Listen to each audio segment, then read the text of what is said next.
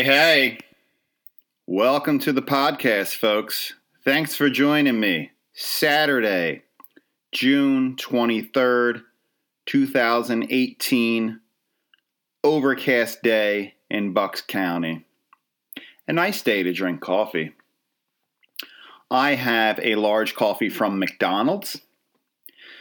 Truth be told, I already had a cup of coffee this morning, so this is number two, and we'll see how it goes. One would think the more coffee he drinks, the funnier the podcast will be. But I don't know if there's a direct equation between coffee consumption and humor level. Sometimes I'll overdo it with the coffee. After two large cups of coffee, truthfully, my personality can sometimes shift into a sense of feeling dread and doom. Too much caffeine. It starts to work the other way, and I start to feel a desperation like, let me get off this ride. but we'll see. So far, so good. The coffee from McDonald's, I will say this, is scalding hot. I can barely, barely sip it. Wasn't that a lawsuit years ago? Didn't a woman sue McDonald's because her coffee was too hot? I agree with her. I would get in on that. A class action lawsuit against McDonald's. On the cup it says Mc McCafe. Because it's a cafe, as well as a fine eating restaurant. People turn their nose up at McDonald's, and as do I, but there's one right around the corner, so occasionally I will find my way there. But I will deny it. Please, McDonald's, that thing is an eyesore. Then you'll see me there sometimes. Welcome to the podcast. A uh, couple contacts, couple questions people had, couple comments from the last podcast that I will open uh, and address. The first one being a question Do I play that guitar riff in the beginning? The guitar riff that you heard. The question is yes. Actually, the answer. The a- answers are when you answer the thing. The answer is yes. Uh, I have my guitar on me. It's this this little riff right here that I made up. That boy. That boy is a little blues progression, a little blues. I know when you say progression, it makes you seem like a, a real musicologist. Uh, that's a blues progression on the pentatonic scale. Uh, I don't know what I'm talking about. But uh, yeah, man.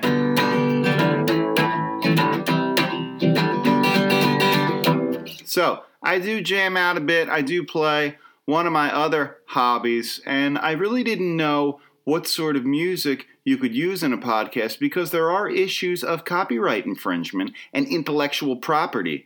So I didn't want to steal another person's song for this podcast in case it hits the big time and I lose it all. But let's be honest, really, I just was looking for another outlet to play guitar. Um, so this accomplished that. So, if I'll put the guitar away for now. Oh God, he's got the guitar. He's the guy at the party with the guitar. Uh, but if anyone is uh, interested in getting together to jam out there in the world of um, this audience, it was over 250 downloads right now. This audience quietly, quietly making some some headway. I don't even know how to judge 250. Is that is that large? Is that small? I have no context. I don't know how the internet works. I believe we're at Joe Rogan level at this point. He's a famed podcastian. Um, sipping McDonald's. Oh, that's hot. That is hot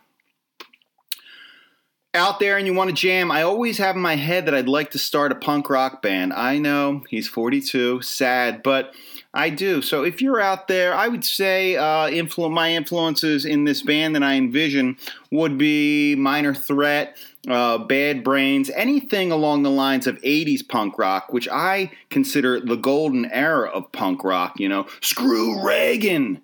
If you're really against Reagan, uh, hang out we'll we'll play and we'll. I would love to uh, play at a ball. I, I don't want to be like the lead punk band. Like I want to be on a bill with eight other punk bands, and I would like to play six.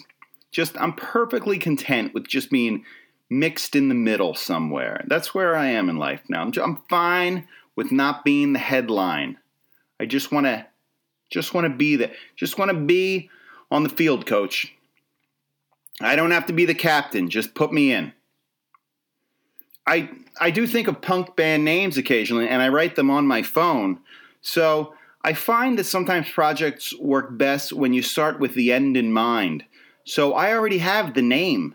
All you have to do is come jam with me. Here are some potential names. I think uh, I think we got some winners here. 700 level. Little play on the uh, Philadelphia Eagles rowdy crowd section back at Veterans Stadium. But I think that'd be a cool punk band name. 700 level. How about House Arrest? Too aggressive? Good. Boot Camp. Get it? The pun, because like Doc Martin boots, boot camp. Street drugs. Propane. P R O hyphen P A I N. P A I N. Get it? Pain. Concussed. Concussed. That might be a good one. Heartworm. Heart. Now I envision Heartworm being sort of a, uh, a punk country outfit, kind of a, with a rockabilly influence. Heartworm. Razor blade toothbrush. Too much. Trying too hard. That one maybe. The lunatic fringe. Also, that one feels like it's trying too hard. Dead finger. Dead finger. I think has has potential, and gutter snipe. When I go through this list, it's heartworm that really uh, sticks out the most. We would probably be heartworm, and we would have a country influence. So, contact me. I will say I'm into it, and then probably gradually not contact you back. Only because of me, because of me, because of uh, social issues. I'll be like, oh, do I really want to do that? I was high on coffee when I said that. Do I really feel like hanging out? No, I think I do. I think I do.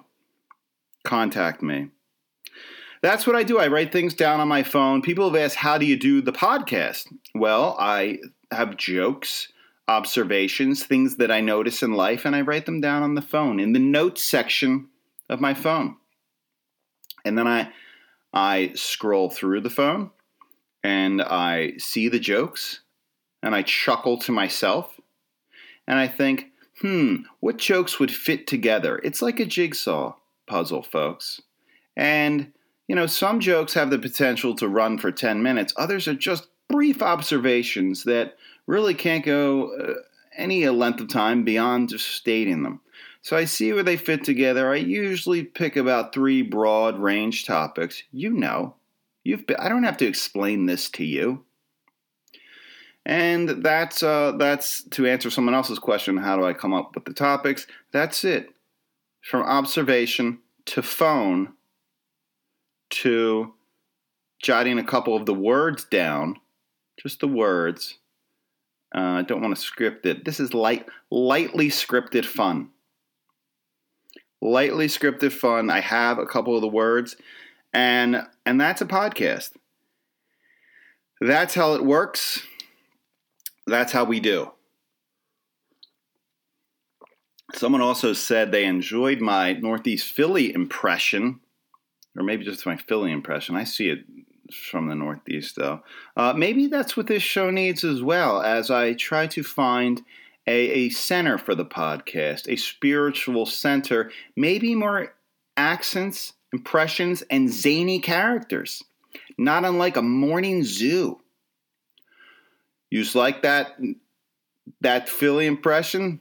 We could see now when I try to do it, I can't. It, when you overthink it, but I do have some accents. I have an Irish accent, but the th- the problem with my Irish accent is it it starts to slip into my pirate accent, matey. And you come on board, and I start an accent drinking a Guinness at the pub with the lads, and I finish it on some pirate ship looking for booty and I never know what when that transition will happen. Now, if there were a uh, a role for me in a voiceover for a character that is an Irish pirate, I think I'd be a fantastic candidate for that. You could do some British too. I'm kind of a bloke that knows a couple British things, or do I? I don't know. every day. I, my daughter, she she's got a Beatles shirt, and I say, name the four Beatles, and she doesn't remember them. She knows John and Paul. no, I can't. Remember. And George, but Ringo, she always forgets Ringo. It's true. And you know, really, she should not wear a Beatles shirt if she can't wear all four Be- and name all four Beatles. Right? Shouldn't that be the criteria of wearing a shirt? She was also wearing a Guns N' Roses shirt the other day. Not only can, does she not know a Guns N' Roses song, maybe she knows one. She doesn't know the members of that band too. I told this to someone the other day, and they said, "Well, do you know all the members of Guns N' Roses?" I said, "Hmm, hmm, certainly Axl and Slash." But then it gets a little foggy, doesn't it? Izzy Stradlin, Duff Mc, McKagan, and then I believe there were five piece, and I cannot remember that fifth member of Guns N' Roses. So perhaps my calling her a poser was too harsh because maybe you don't need to name all the members of the band. But three. Three should do it. And Ringo, really. Ringo. I feel like this podcast is like Ringo sort of podcast. Um, so use like the Northeast Philly accents. That the, the comment about the Northeast Philly. See, the thing is, when you get a couple Miller Lites in you, and you just want to talk about birds, and uh, in my neighborhood, there are there are people from Northeast Philly, but there are also Russians. We have Russian. This is bordering on ethnic humor. This is probably not a route I want to go down. Right? I think Northeast Philly accents, it's the only one you can like joke around with without fear of retribution. Uh, that other accents, you start. Ethnic humor would not be a, a good a good direction of this podcast. Uh, so I won't get into my Russian accent uh, for fear of treading on toes, but that's one of the accents as well. Northeast Philly. Philly. Philly. Did if you don't know, if you haven't heard, the Philadelphia Eagles have won the Super Bowl. It's a couple months now since it's happened, and I still cannot wrap my brain around it. I'm so happy, so excited still. It doesn't make sense. Two things that I cannot wrap my brain around. Trump won the election and the Eagles have won the Super Bowl. Both are like, did that really happen? Did it really happen? I'm overjoyed about the Eagles. I can't I was in San Diego a couple months ago for a work meeting, and as soon as we sat down, the person conducting the meeting said, Well, first of all, uh, congratulations on your Philadelphia Eagles. I was like, Thank you. Thank you. Yes, that is how all meetings should begin from now on if, if you're coming from out of town. Congratulate me on my football team, and then we'll conduct business.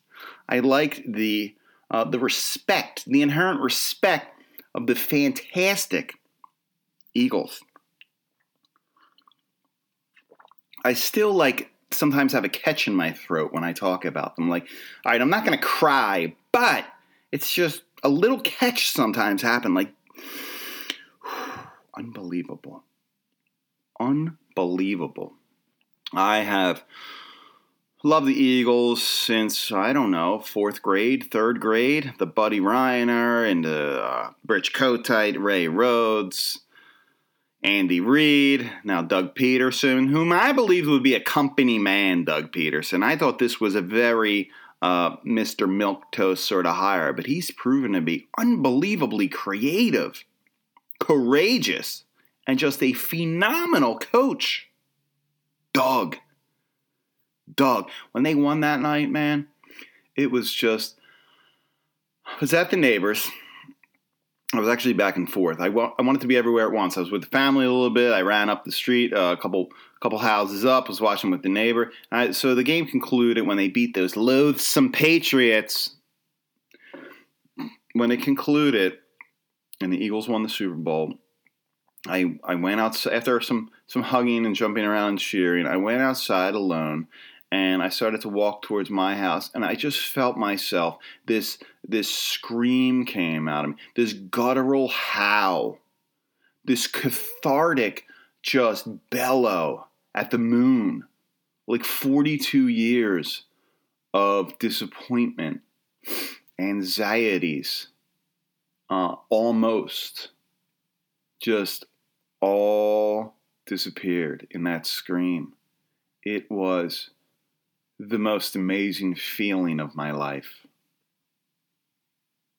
Yeah, yeah excluding you know, birth of kids and marriage and uh, whatever else you're supposed to say, but it was unbelievable.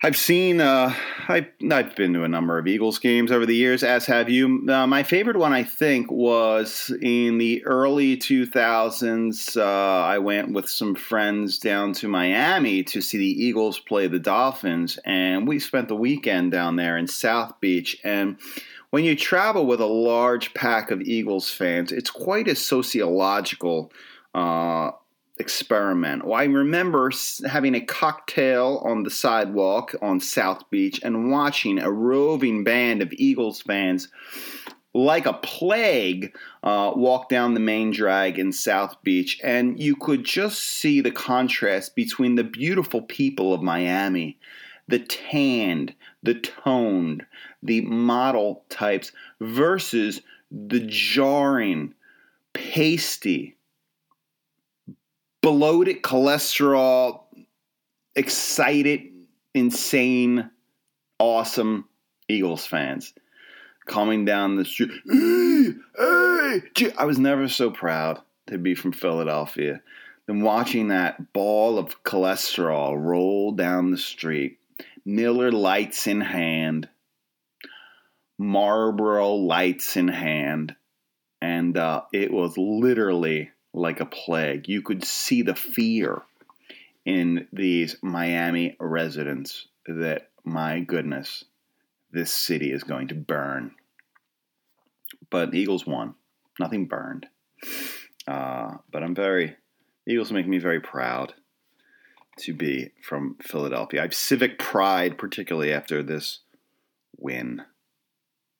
But I, you know, I've been to a number of Eagles game and Eagles tailgates. I the Eagles tailgate is by far the most debaucherous thing that I've ever witnessed. And I've been to Grateful Dead shows, Phish shows, other types of concerts and camp out situations, which seemingly would showcase the heart of darkness in humanity. Uh, but nothing, nothing compares to the decadence of an Eagles tailgate. Another thing that makes me proud. So they won, which means they got the last pick in the draft. That's how the NFL works. You come in first place, you get the last pick in the draft. Mixed emotions. Sometimes I want the first. Maybe is draft night more exciting? Um, and I stayed up all night to watch that draft, and uh, they get the last pick, and they trade it down. You wait all night to find out who they're going to pick and they trade it down.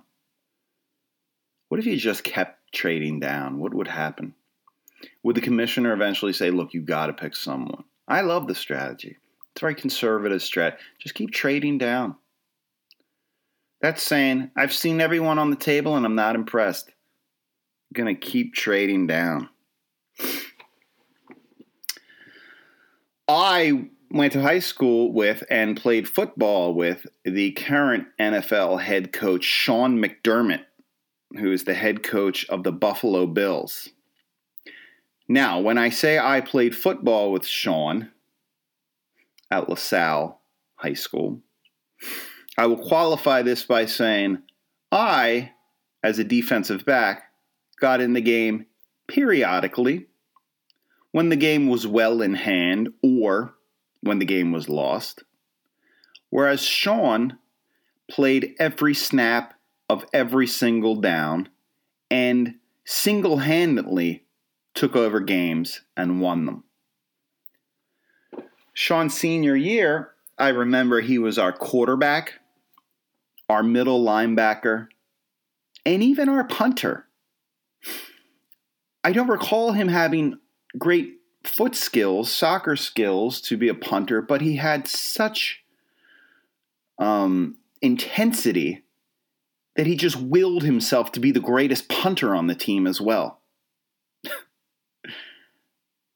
he was an interesting, a scary dude. Now I say this because he, there's no way he'll remember me, but but he certainly made an impression on me. Dude did not smile. Dude was the most intense guy I've ever met. I'm still scared talking about him now.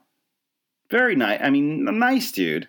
Again, I he, he wouldn't remember. I made him laugh a couple times. I think that was the only uh, only impression that I may have made on him. And I maybe I, in the weight room I spotted him. You need you need me to spot you, Sean? I got you, Sean. What do you, you you're gonna up the reps? Good call. Good call, dude. Nice. I got you. That was a that was a great spotter. As soon as I see someone starting to struggle with that weight, bam, I would slide right in there. I wasn't a great football player. I was a great locker room guy. A lot of good locker room banter. No team was going to get too tense when I was around. But Sean, that guy was that guy was a beast. I wish him the best in the NFL. He's already having a great NFL career as a defensive coordinator in Philly and now the head coach of the Buffalo Bills. So, kudos, fellow LaSalle High School alumni.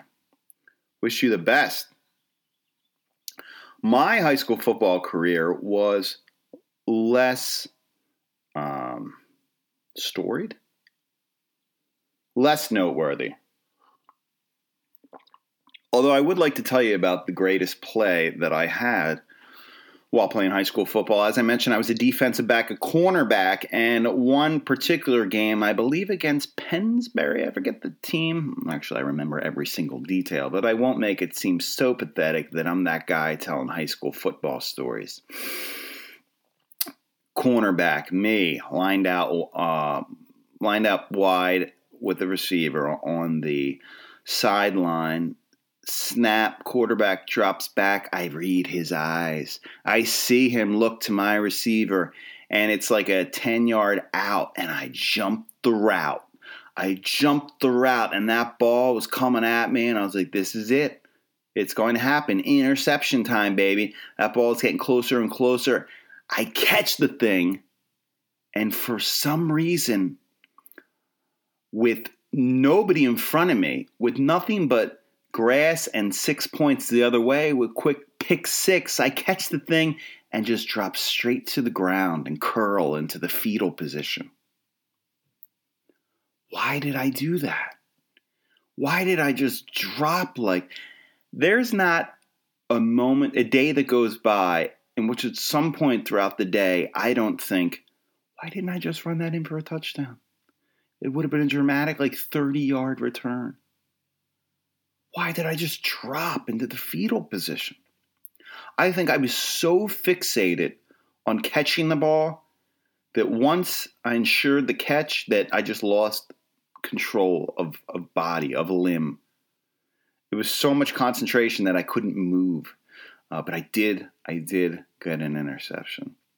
So that would have to be my greatest sporting accomplishment until recently, I had a good sporting accomplishment recently. A couple months ago, we had uh, a 5K race around here, and I run periodically, and a number of neighborhood dads signed up, and I won the neighborhood dad 5K. Uh, well, there were uh, thousands of people involved in this, but I was specifically competing against like three other dudes. And uh, the deal was this was my trick to winning the race. And hopefully they don't listen to this podcast because I might try it again this upcoming uh, September when the race happens again. I, first mile, we were neck and neck, sort of drafting one another like a bunch of uh, knowledgeable grizzly vets in a NASCAR race. And then I, I said I can maintain this pass with them, uh, this pace with them, but I must think about when am I going to make my move.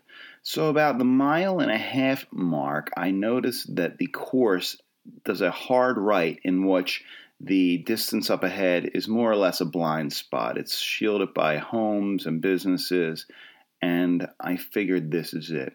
This is where I'm going to pounce. So I turned to these other gentlemen who were not winded. They were seemingly had a good amount of stamina left.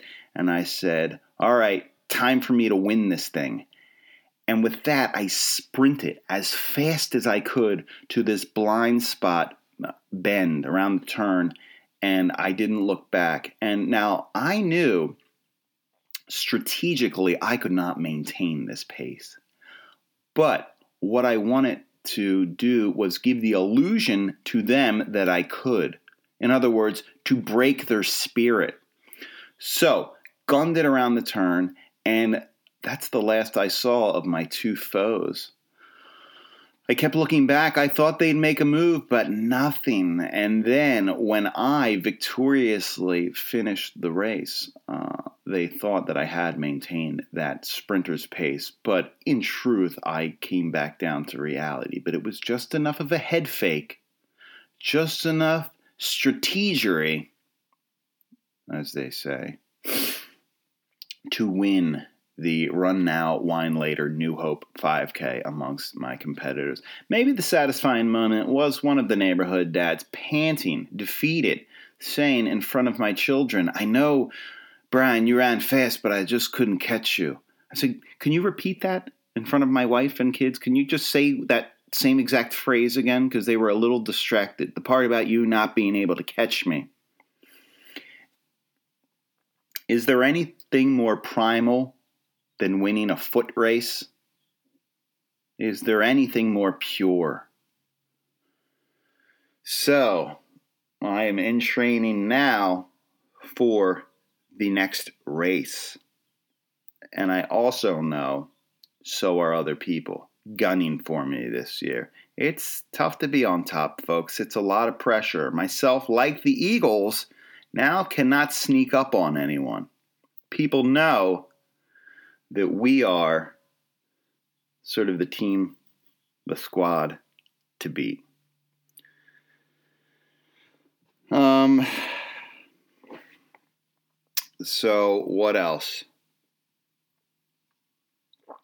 I don't really play football anymore. I do bring the football occasionally to staff barbecues and little cookouts and things. I tr- always try to get a football toss going. I'll say this if you ever bring a football to a barbecue, the joy level at that barbecue will instantly go up 20%. The people will say, Oh, football. Yeah, sure, I'll throw a football. And then you suddenly realize, Boy, I haven't thrown a football in a while. Boy, this is fun. So do that at your next party. Bring a football and I guarantee that party will be more fun. I like to do it at work because I like to showcase my former football skills um, because I like a rigged game. I like to showcase things in which I know I'm fairly skilled with. Oh, oh, you can't throw a spiral, buddy? Hmm, what a shame. Let me throw a spiral 20 yards in front of some of the female staff members. You know, not happily married, but it's it's it's a primal thing. Let me showcase my skills.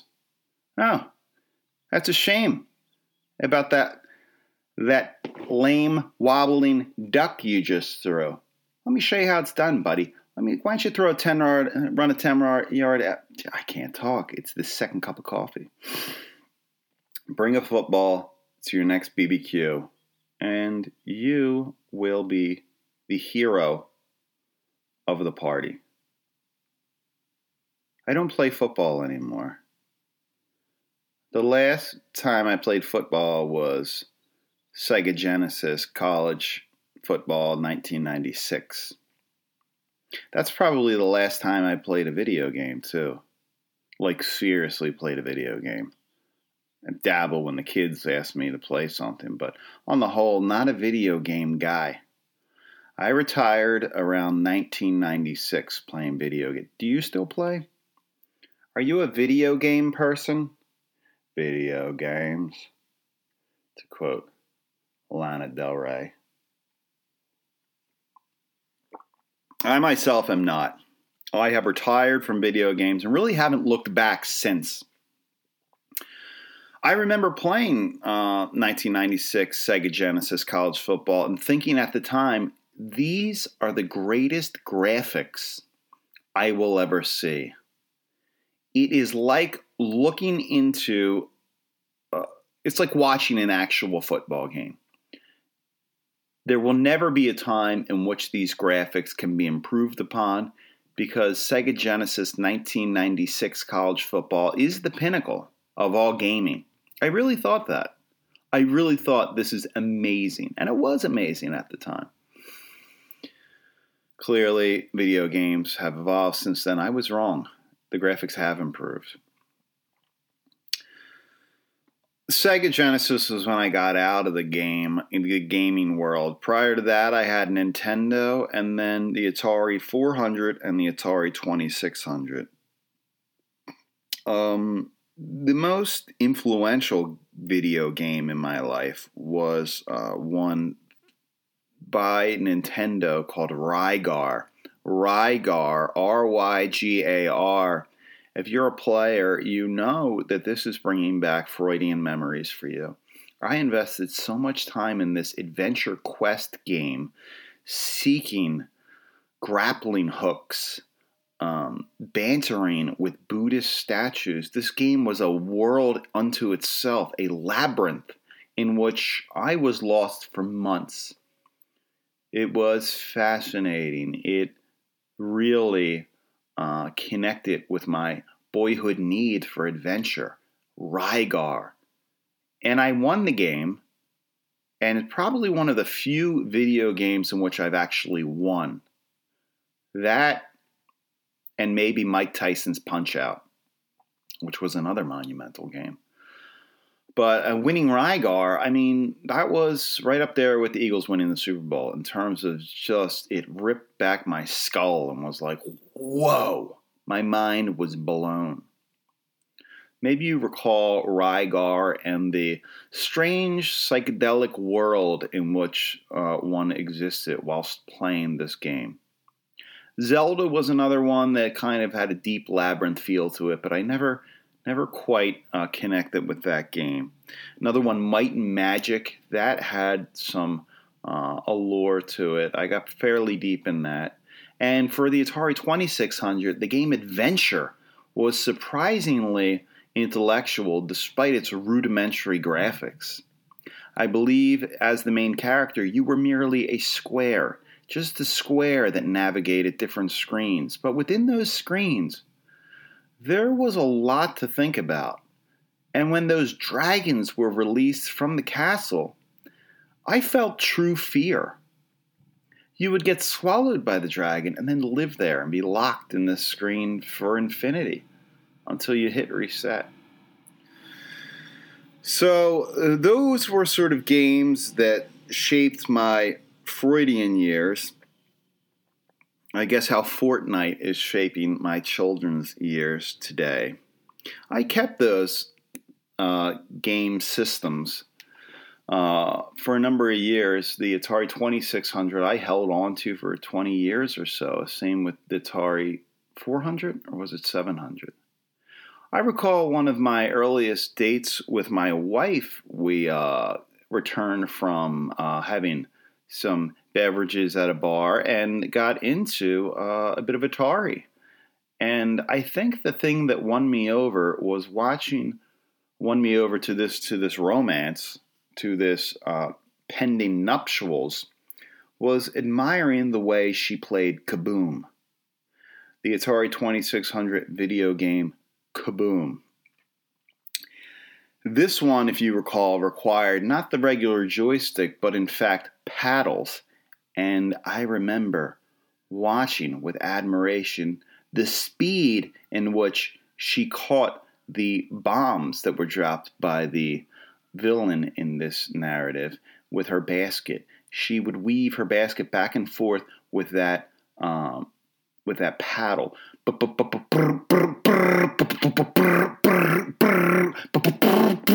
That is my impression of her catching these bombs. I she got to a level that was so high I couldn't even see the bombs being dropped. It was just a blur and and at that moment I thought this is the one for me. Sold. So, alas, my kids will never know the joy of Kaboom and Atari. But they're mutilating people on Fortnite. So I guess everything is a trade off, right? All right, folks. Gonna try to keep it 36 minutes. So we are pretty much there. I may not, you may not hear from me again until the middle of July, off to Greece. Uh, I will tell everyone you said hi, and uh, just listen to the former episodes if you get sad. Just review the previous episodes until I return, or get out there. It's a great big world out there. Get out there, enjoy it. Contact me, Beast, uh, Brian Francis podcast at outlook.com. And thanks for listening. I'll see you when I see you. Bye bye.